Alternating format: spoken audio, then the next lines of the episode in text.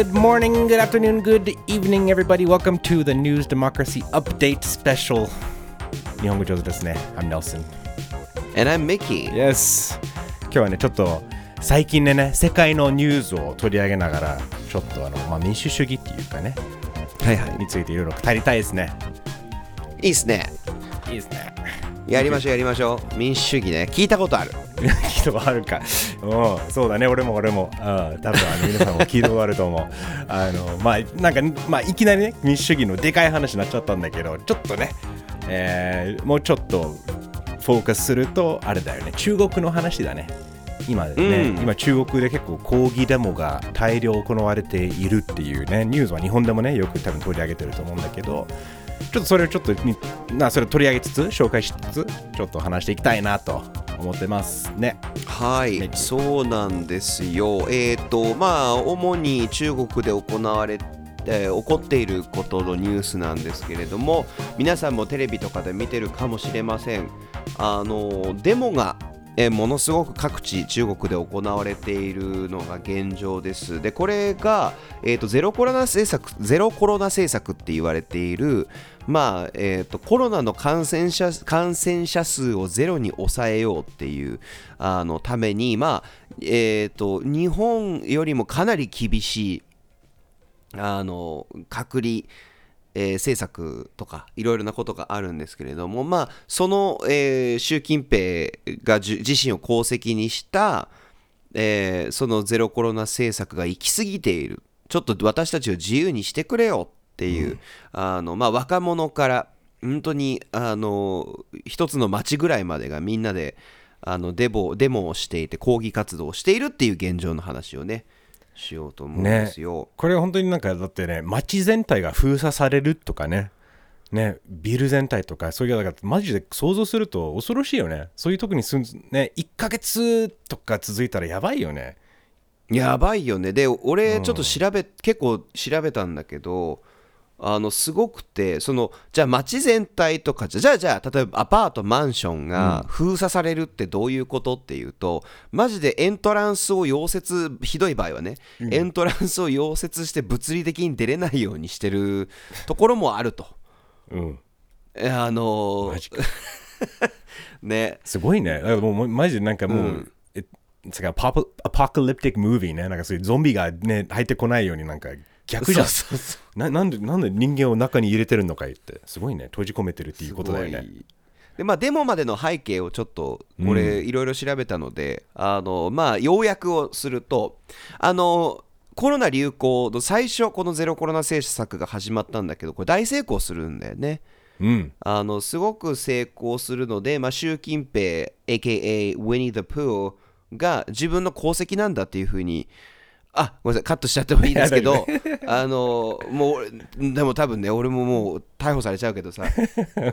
あの習近平が自身の功績にします、まあ、あのあとはそのこの今のあの党と、私、習近平が、えーできたことだ、俺のおかげでアメリカを見ろっていうのもあったんだって。アメリカを見なさいと、こんなに死者が出ている中、中国ではこんなにあの感染者さえも抑えることができたっていうことで大盛り上がりしちゃったんだって。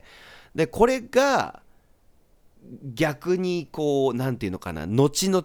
今のデモにつながってしまうと。なんかね面白いのがもう覚えてるもんねだって当時日本もなんかちょっとね合間縫ってやってたような感じ。うまくねみんなマスクしながら需要を保ちながら、でまあ規制はね最初結構あったんだけども中国ほどじゃなかったし、でもアメリカほどじゃなかった、ね、その死者とかね亡くなってる人たちが、の数が。だからすごくなんか日本の中でもやっぱり中国のやり方が正しいんじゃねえのっていうなんか議論もね少なからずあったよね。なんかやっぱりアメリカ見見たらこれはひどいねみたいなこのやっぱりこんなにアメリカみたいにはなるなりたくないなっていうのは最初はみんな言ってたんだけどゆくゆくなってやっぱりねみんな疲れてくるとアメリカみたいにななりたいっていうか自由になってます外したいっていうのがもう人間の多分本能じゃないんだけどなんかそういうのがねやっぱ現れてくるからお面白いね。今今となってね不思議だね。なんか本当に自業自得だけど最初はすごくね評価されてたことが今となって中国大丈夫かっていうことにつながってるね。ね、でネルソンも前言ってたけどこうウイルスって結局変異するから。それそれその感染率が上昇する代わりに致死率が下がることによって、ゼロコロナ政策っていう感染者数 感染言えないでこれ。感染者数って言っていい？これから。感染者数をねゼロにすることがやっぱ無理になってて同時に中国で今問題になってるのが高齢者向けのワクチンが行き届かないと特にうん。だから変に今またクラスターとかアウトブレイクが起こってしまうと結局死者がものすごい出てしまうからあの強固なこのゼロコロナ対策がずっと行われていくと、でさっき言ったようにエントランスが溶接されたりとか本当に出れなくさせたりとかすることによってあのある町で火災が発生してで公式には10人が亡くなったって言って言ってるらしいんだけど、まあ本当はもっと亡くなってるんじゃないかっていう噂がすごい立ってってあのしかもそのゼロコロナ対策のせいで逃げられなかったっていう国のそのね過失によって亡くなる人が増えたからって言って最初はあの追悼式みたいなうん。のをしようと思ったのがだんだんだんだん国への不満にこう変わっていって最初のデモがそこで起こるっていうでその時に出てくるのがあの白紙の紙はいはい、あったね。よくね、まあ写真とかよく出てくるんだけど、そういえばその何も言えないっていうことだよね、その象徴っていうか。あそうなんですうまいよね。やっぱりその、結局言ったらまずいんだったら、でも言わない、言わなくてもみんなわかるよね。だからその、すごくちょっと今っぽいっていうかね、素晴らしいよね。面白かったのがその白紙の紙以外にも警官がねいやこれ追悼式なんだからそのままにしましょうみたいなあんまり政治的なこと言っちゃいけないよって何回か注意してくれ多分町の警官とかなんだろうね分かんないけど、うんうん。まあ、やりたくないだろうし警察もそんなに多分気分じゃないし。あのででもその時にあじゃあもうもっと隔離してくださいとかってわざと言って挑発をしてってそれが最終的には習近平大統領の座から降りろまで発展するんだってみんな我慢できなくなって、うん。まあ、集団心理をね。であのこれが今いろんな各地で起こってるっていうのが現状。ね、これ結構だって本当にあの見たことないぐらいのねこの、まあ、中国でのねこの抗議とか結構ね大量、まあ、大人数でいろんなところで行われてるっていうのが本当に歴史的な出来事だよねこれ。結構。うん、なんかねけあのないことはないけど結局各地でローカルのなんか例えばここがここのあの何飲み水が汚染されてしまったからなんとかしろとか個々であったりする、それもほらネットで共有できないからでも今回の全てのデモが結局このゼロコロナ政策に対する怒りだから、うん。あのこの規模っていうのは天安門事件以降ね。もうないぐらいのものらしくてだからちょっと今後その中国政府がどういうことをするのかっていうのはすごく危惧されてるっていうのも現状なんだよね。そう。それってあれだよね。もうやっぱり結局監視社会じゃん中国って。だからねこのデモ抗議ね声を上げることって一番やっぱりリスクを背負うってことだよね、うん、ミキがちょっと打ち合わせでも話したんだけどこういうなんかやっぱり結局、このみんなねやってること俺もね応援したいしねもうやっぱり本当は中国は若者とかにいろいろどんどん世代交代してほしいんだけどでもちょっとやっぱり中国ってすごいからねこの監視具合がだよね。やばいよね。やばいよね。あの監視カメラとかでね結局その、えー、と監視カメラに映し出されてる人で挙動不審なのかとかっていうのもね感知できるかできないかみたいな話だったりとかあとその一応顔をある程度認識ができてとかあと結局その携帯だよね。アメリカとか日本でもあの企業に監視されたりまあアメリカとかでは国が監視してたっていうのが似たようなことが、ほらスカイプの事件があってスノーデンが逃げたりするわけだからまあい現状でもやってるとは思うけど中国はそれを露骨にやってきてあのデモに参加してた人たちとかがいきなり電話かかってきたり 警察があのピンポン押してきたりしてねえねえあの日なんであそこにいたのとか。うん。あのもしかして海外メディアと喋ったとかあなんでこのデモについて知ってるのとかっていうのをこうやることによって本当はあの要は中国ネットっていうのはそのすごいファイアウォール監視ネットとかあの海外ネットにつながれないようになってるんだけどそれをやっぱりかいくぐれる人っているんだよね。それだなんか結局 VPN とかねそういういろんな、ね、あのやっぱアプリとかこのサービスを、うんツールを介してやっぱ海外のアプリとか使えるとか、YouTube が見れるとか Google にアクセスできるとかっていうのはあるしやっぱり結局そんな難しくないと思うんだよね多分、うん。あのちょっとみんな調べたらすぐ多分ディスコードかわかんないけどど誰かに聞いたらでそれをうん。やっぱりちゃんとなんか活用できるのがやっぱり若者だよね。みんなデジタデジタルネイティブだからもう当然のことだからみんな YouTube 見たくなるしみんな TikTok、うん。まあ中国は別のものあるんだけどなんかねあのーこういうのが若若者だからこそこうなってるのもあると思うんだよね。うん。であのだちょっとでもだからこそこの怖いのがこの道端でこの警察が携帯見せろ。お前なんかうん。Twitter とか VPN 入ってないのかってやっぱりちゃんとその海外製のアプリがやっぱり入ってないことを確認するだからここ怖いよね。これって本当に あのだって日本もありえるじゃない？わかんないけどそのあのマイナンバーねいろいろ今議論されている全てを一つの番号にする。でみんななんか持ち運びできるアプリとかそれをポイントに使えるみたいな。情報がめっちゃいろんなこと言っちゃうじゃんっていうこのあの監視さいやあるある意味その自分が買ったものとかどこどこに行ったのかどどのね、あのどの駅で降りたのかってけ結構このマイナンバーとかって紐つくことは多分ありえると思うんだよね。あるあるある。俺さあの大学あごめん大学の時に芝居やの勉強してずっとね演劇の勉強しててその時の演出家の先生に言われたのがお前ら犯罪を犯す時はパスも使うなって言ってたの。で そもそもこの、あの、ごめんごめん、その、ななんでそもそもその犯罪の相談してんの？いやしてないの。授業中いきなり言い出したの。でそれがなんだっけね。まあそういろんなお芝居演劇の話と人とと人のつながりと社会の構造とっていういろいろな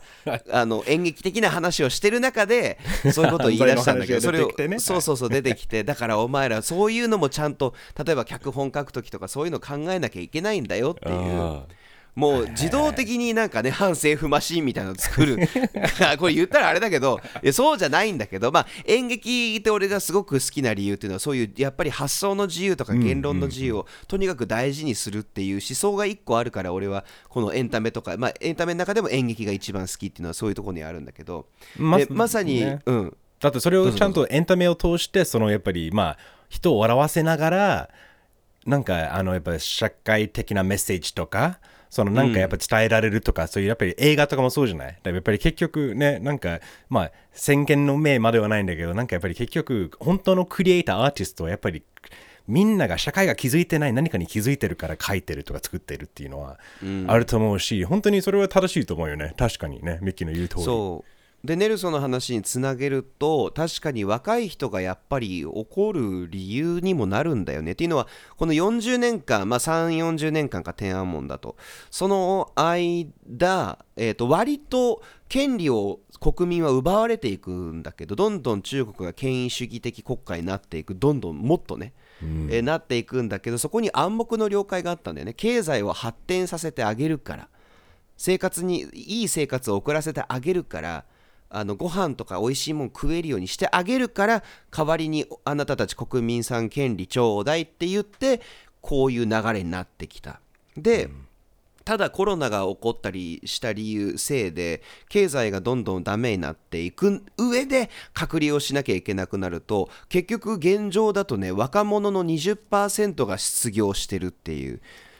すごいあるんだって。ね結構すごい数だねそれ数字で言う数字でか見ると、うん、半端ないよでネルソンが言ってたのさ面白かったんだけど、やっぱコロナ前からあえて就職しないっていうのもあったんでしょ？そう多分この香港のねいろいろねデモ抗議のあったじゃない？じゃないその香港の時とかもそのデモクラシーとか民主主義を守ろうとしてる時だったと思うんだけど、うん。結構そこから若者があえてもう働かない。もうなんか、うん。あので結局これが夢がないんだよね結局、うん。だあのこれがちょっと話が一瞬脱線するんだけどあの、うん。ネットで流れてきた動画でこのインド人の経営者がこのなんか経営のイベントでこのなんかあのいわば talent retention って言ってこのいわば人材確保、いわばいわばい。い人を雇った。でもその人は若者はすぐあの移るんだよね違うとこ行くやっぱりちょっとあもう飽きるし、なんかやっぱりそのモチベーションが足りないと、そのモチベーションが足りないと夢がないんだよね。夢見させてくれないと続けない。でだからけそれはなぜかというと、このインド人の偉い経営者が言ってたのが、この、まあ、いわばミッキーと俺の、ね、世代のじいちゃんばあちゃん世代は、やっぱ戦後、もう生活のために働かなくてはならない。もうそのぐずぐず言う言う言う場合じゃねえよ。いろいろ大変だったから、それはもう、もうそれもう立派な、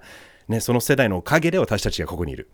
でも、そのでその下の世代、私たちの、まあ、親世代は、もう、いわば安定した生活はもう生まれてからある。ある程度ね、みんなじゃないよ、当然だけど、だからある程度、そのじゃあ、楽しいことを仕事にしたいなとか、好きなことにしたいな、でそれである程度満足してたんだよね。で、今の時代は、もう、いわばそれもクリアして、そのおじいちゃん、ばあちゃん世代とお父さん、母さん世代のクリアして、さらに今、若い時から YouTuber になれるとか、好きなことできるから、当たり前だから、ね、好きなこと天ることは。国みたいな生活だよね。そうだね。だからこそこの経営者がややあの雇ってる人たちをちゃんと育ってゆく長く、まあ、や雇いたいんだったらその人がよりより輝けるように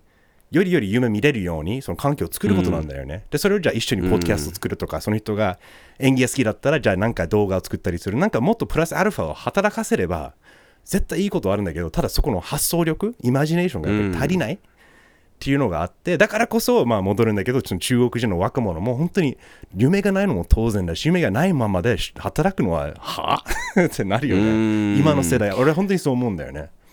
ね、いやおっしゃる通りでで就職先がなくて、まあ、一番人気っていうか一番就職先であるのが、まあ、国の機関で PCR 検査とかをする側とかねコロナ検査官とかそういうそのメディカルの、まあ、第一線で、えー、素晴らしいことではあるんだけれども全員が全員そういうことをやりたいわけじゃないわけじゃん。そうなるとやっぱり就職先のバリエーションがないっていうことで不満が出てくる。ねこれこれどんどんねもう爆発するのはもう時間の問題だったんだよね絶対。うん、でこれがまたデモのやり方がトンチが効いててささっきの話もしてたけど、他にもなんか海外海外の思想を取り入れてるのではないかとかって言われると、アンサーとして若者がねこのエリート学生とかなのよ結局向こうの、その子たちが言ってるのが「え何？マルクスみたいに?」っていうわけよ。その日本え日本じゃねえこれ全然違う国が。中国のその全然間違えちゃった。中国のその共産主義っていうのは一応マルクス主義の派生みたいなそこから来てるっていうふうに言われてるからあえてとか他のうあの共産主義の有名な人たちもこう出していくわけよ。誰？誰？誰のこと？誰のこと？とかって言ってこうあえていおこあの何ううるせえとかって言わずにあの抗議をするっていうあのね3体って何回も去年とか言ってたんだけど3体の1冊目だけでもいいから、今聞いてる人読んでほしくってなるほど。まさにそういう話がいっぱい出てくる。政府機関の中ですっごいドキドキするのが今私が上官に対して、えー、とこの意見を言うことによって自分が思想犯なのかっていうふうに言われたら終わるからどうしようどういうふうに言おうみたいな話がいっぱい出てきて、あなるほどこれって一個その現状なんだって。これ中国当時は本土に住んでた人が書いたベストセラー SF 小説なんだけど、すごいね。それ説得力はあるよね。当然のことあだけど。るあるある。いやーだからもうやっぱり結局ねアーティストもそういうちょっとやっぱり社会のねダークなところをうまくねそのエンタメにすることによって私たちも気づきもあるはずだと思うしいいね、俺もちょっと読もう、うん、今のミキの確かにこの本当に今の中国の動きとか、まあ、世界中の民主主義の動きとかもあると思うんだけどなんかやっぱり結局そういうのはねある程度ちょっと未来が見えのが見えるようなちょっと若干気持ちにもなるよね。あこういう、ここまでなるね。だからやっぱり、ああ、ちょっとね、もう、思うこといっぱいあるけど、でもこれって、結局、じゃあデモ講義はどう効果はありそうなのかな？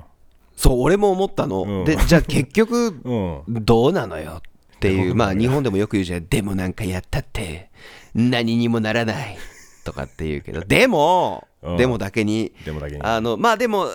残念ながら、まあ、ゼロコロナ政策を少し緩和するかもみたいな発表出てきたねそういうニュースはね、一応出るから、でも中国だから口だけじゃねえのってなっちゃうよね、俺は。うん。そうただ本当にこのまま強行していくと次やらなきゃいけないのが本気でその軍を挙げて自国民と戦わなきゃいけないからそうなった時に経済が余計こんあの悪くなっていったりする結果中国の結局上の階級のだこの時点で共産主義じゃないわけよ。労働階級の人だったりとか学生とかが戦う国と戦ってるっておかしいのよ。この革命が起こりそうな感じなのが。ね。共産主義国家じゃないんだけどもはやでもあのまあ、結局その自分上流階級の人たちが文句を上げてでしかもその子供たちがエリート学校に行ってる子供たちが怒ってる時点で多分ね結構慎重に中国政府も動くんじゃないかなと思いたい。ねっていうことはあデモはうまくいってると思うんだけど。なんかあのそうだねそういう意味だとねあの多分効果が出るっていうのはその中国内国内のそのいわばまあね法律的なとか国のなんか何か政府が変わるなんかきっかけにはならないと思うんだけど、うんあのでもこれが大きくねもっと大きな意味としてこの世界に見せるこの若者ねやっぱり世代交代の兆しなんじゃないかなと思うよね。やっぱりまさにこれが中国人がみんな若者がほら民主主義って言われてきた香港がもうそれそれも奪われたし、ね、でその中国本体もやっぱりほ本土もいろんな国もね、やっぱり見えてるわけだから、それをいいね、いいね、そういうその自由が欲しいなとか、マスクそんな規制欲しくないなっていうのは当然のことだったから、もうこの時代の流れは止められないよね。無理だよ。だから絶対もうこれってもうあ完全に あの共産主義じゃなくてもうないけんなんて言うんだよ。アトアトリタリアニズム主義。権威主義。権威主義ね。そう権威主義になっちゃってるじゃん。ね。そうそうそう。だからこれがあの世界中が見てる中でやっぱりこのあの若者が持つ力ね。このうん。やっぱりやっぱりどんどんね。上の世代が言い方ききついけど死んでいくで若い人まあが生まれていくっていうことだからもう世代交代早くしようよっていうのが来てると思うんだよ。アメリカの中間選挙も見てもね。ねアメリカのこのこの間もやっぱり民主党、バイデン政権がそこまで負けなかった大きな理由の一つは、その若者の,、あの中間選挙でも投票するっていう、あんまり今、ん。まだ見てないから、日本はどうよ、ね、あとは日本だよね、俺からすると、なんか、まあね僕らは2人とも住んでるし番組名も日本語上手ですねですから日本のことも気になりますからうん。あのどうなのかと。ね、例えば投票率上がるのかなと。俺怖いのがさうん、投票して何かを変えられる今みんなでとね投票とかしていかないと,、えー、と投票をしないで行動をしなきゃいけなくなる日が来るかもよっていうのが怖い。うーん、ちょっとね、あの言い方は優しかったけどね、今の 昨日、だから、それの意味をこれをね聞いてるいろんな人に俺常に思ってるのそれ。うん。それが怖い。投票できんで投票をする以外の方法を取らなきゃいけない日が怖い。ね。からあのただ結構日本の若い子も声は出してると思う。と思う。かなりあのね、うん。あのでも本当にあの、まあ、このポッドキャストだけじゃなくてあの、うん。やっぱりあのいろんな情報を取り入れているうん。若者も多いと思うんだよね。で結局多分ミッキーも関わってる番組もそうだと思うんだけどやっぱり結構リスナーたちの、ねデータとか見ると割と若い。うちのとこだ日本語上手ですね。とかね若めだからね。そう。であの意外と。そうでやっぱりそうするとこういう結構マジ難しいっていうかもう答えのない話？結構あの哲学的な話になったりするわけだだけどそれでもついてきてくれている、あとしかも知ろうとしているっていうことは上の世代にはないからね全く。その姿勢があるだけでもう超勝ってると思うから、あのなんかね本当にねなんかあれだよリーダーが現れないとなね、ちゃんとこの政治家なりになんか誰かが、まあ、山本太郎じゃないと思うんだけどなんかそういうちょっと若者が、よし、ね、アメリカだとバイデンだあのオバマだったんだよね。バイデンじゃなく 全くバイデンじゃないんだけど。あのオバマが最初の大統領選で本当に若者が久しぶりにアメリカに希望が持てた大統領だったから。俺も最初の大選挙はそうだったから。あの大人になってから。っていうかあの投票できるようになってからああなるほどね。最初の、えっと選大統領選挙で投票したのがオバマだったから。まあだから30代の僕ら2人はさ、うん、まあ、これからもっともっとわ若手だけどどんどん中間の方に行ってっていう,、こうそっちの路線だけどさ俺らが自分たちより若い世代がワクワクするようなものを作ったりとかそういうことを言ったりとかこっちが勉強しておかないと結局今自分たちが戦ってる上の世代の人全員じゃないよ。うん。自分たちが憧れない上の世代になってしまうっていうそこのなんか危機感も感じるよね。なんかもっとスンと生活の方に持っていくとさす下げるとだけどね。いやでもだからそれが危機感をまあ抱くっていうか覚えるっていうのはめっちゃいいことだと思うんだよね。結局だってうん。もう独学世代っていうかねもう YouTube 世代とかねまそうだよ。僕らは一緒だからねあ本当にもうやっぱもうそれがマジでそれ知ったことでもうなんか何もかもできるように感じるよね。どんな仕事でも。ちょっと勉強すれば、自分でも。だからそれができるツールがもう目の前にある手の中にある。ね。この iPhone とかでね。だそれがめ若い世代はみんな当たり前のようにあるからそこをちゃんと使える。っていうこの発想が当たり前。でも上の世代ほんとちょっとだけ上の世代行っちゃうと全然その発想自体が分かんないなんでそんなこと少ないよね。だからもうその時点でもうやっぱり脳が進化したのかなと思うくらいこのいい方向にこの情報がね処理が早いのか情報を取り入れるのかうまくなまあいや何も言えないけどまだ何も言えないけどちょっと、あうんうんわかんないけどの信じたい俺を信じたい若者のこのねあの前前向いて知ろうとする姿勢があの上の世代よりはよっぽどあると思い思いたい。そうだね、メディアの大革命が起こった時に、どういうものに興味があったかによってその情報についていけるか情報社会にが加速していったのについていけるかどうかってすごく決まると思うんだけど、でももう一個最後にじゃあまとめるともっと本当にみんな本当に本当につながってるよっていうのはその中国ですごく高リスクの中危険な中でも行っている子たちその一と場所の中にはこの iPhone を作ってる工場の人たちもいるからあのフォックスコーンっていうんだよねフォックスコーンそうそうそうそうそうとかあの辺の地域の人たちも戦っているから、本当にこれはあの遠いどこかの国の話ではなくて、あのうん、ちゃんとこう見ておかないといけないだからといってじゃあ中国が攻めてくるとかそういう国と国を戦うそういうものっていうよりはねこう世代交代をしていってっていうどっちかというと思想的な話だったりとかっていうのも含めて、そっちをどっちかというと今は優先してていいんじゃないかなと思うんだよね。その時でで有事になった時にどう行動するかっていうのが分かるからただ生き残ったとしてもつまんないから。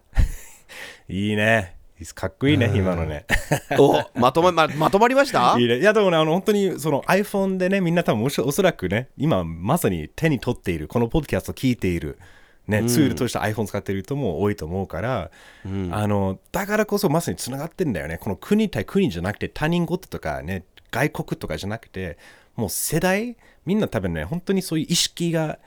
ね、あの強くなってきてると思うんだよね。だから、他人事俺そもそも絶対思わないし、やっぱり応援したくなるし、っていうか、なんかなんかできることないのかなって思ったりするし、勉強するし、うん。なんかそういうのが、あのやっぱり人権とかね、そのまあ倫理的な話になっちゃうといろいろあるけど、でもおそらく世代でそれが結構いろんな国も共通してるものはあると思うから、それをちゃんとリーダーが同じ風に共通すれば、マジで平和平平和にならないかもしれないんだけど、戦争はなくなるんじゃないかなって本当に思いたいよね。うん避けられるといいね。いやーちょっとね、いろいろ話が膨らんじゃったね。まあでも、うん日本語上手ですね、らしい。らしいですなありがとうございます、ミッキー。えーさあ皆さん、えっと、なんか思うことあれば、ぜひ、Twitter、ハッシュタグ日本語上手、NIHONGOJOZU、まあ、もうちょっと長く語りたい、なんか思うことがあれば、日本人としてね、このまあ民主主義とか投票とかね、中国見て思うことはいろいろあると思うんで、ぜひ日本語上手、pod, pod at gmail.com までください。おい。Alright, じゃあ Wednesday 水曜日はスポーツ。ミキの大好きなスポーツの話をするよ。何それ？あスポーツって何？あのそれではまた。次ワンズデーワールドカップベイビ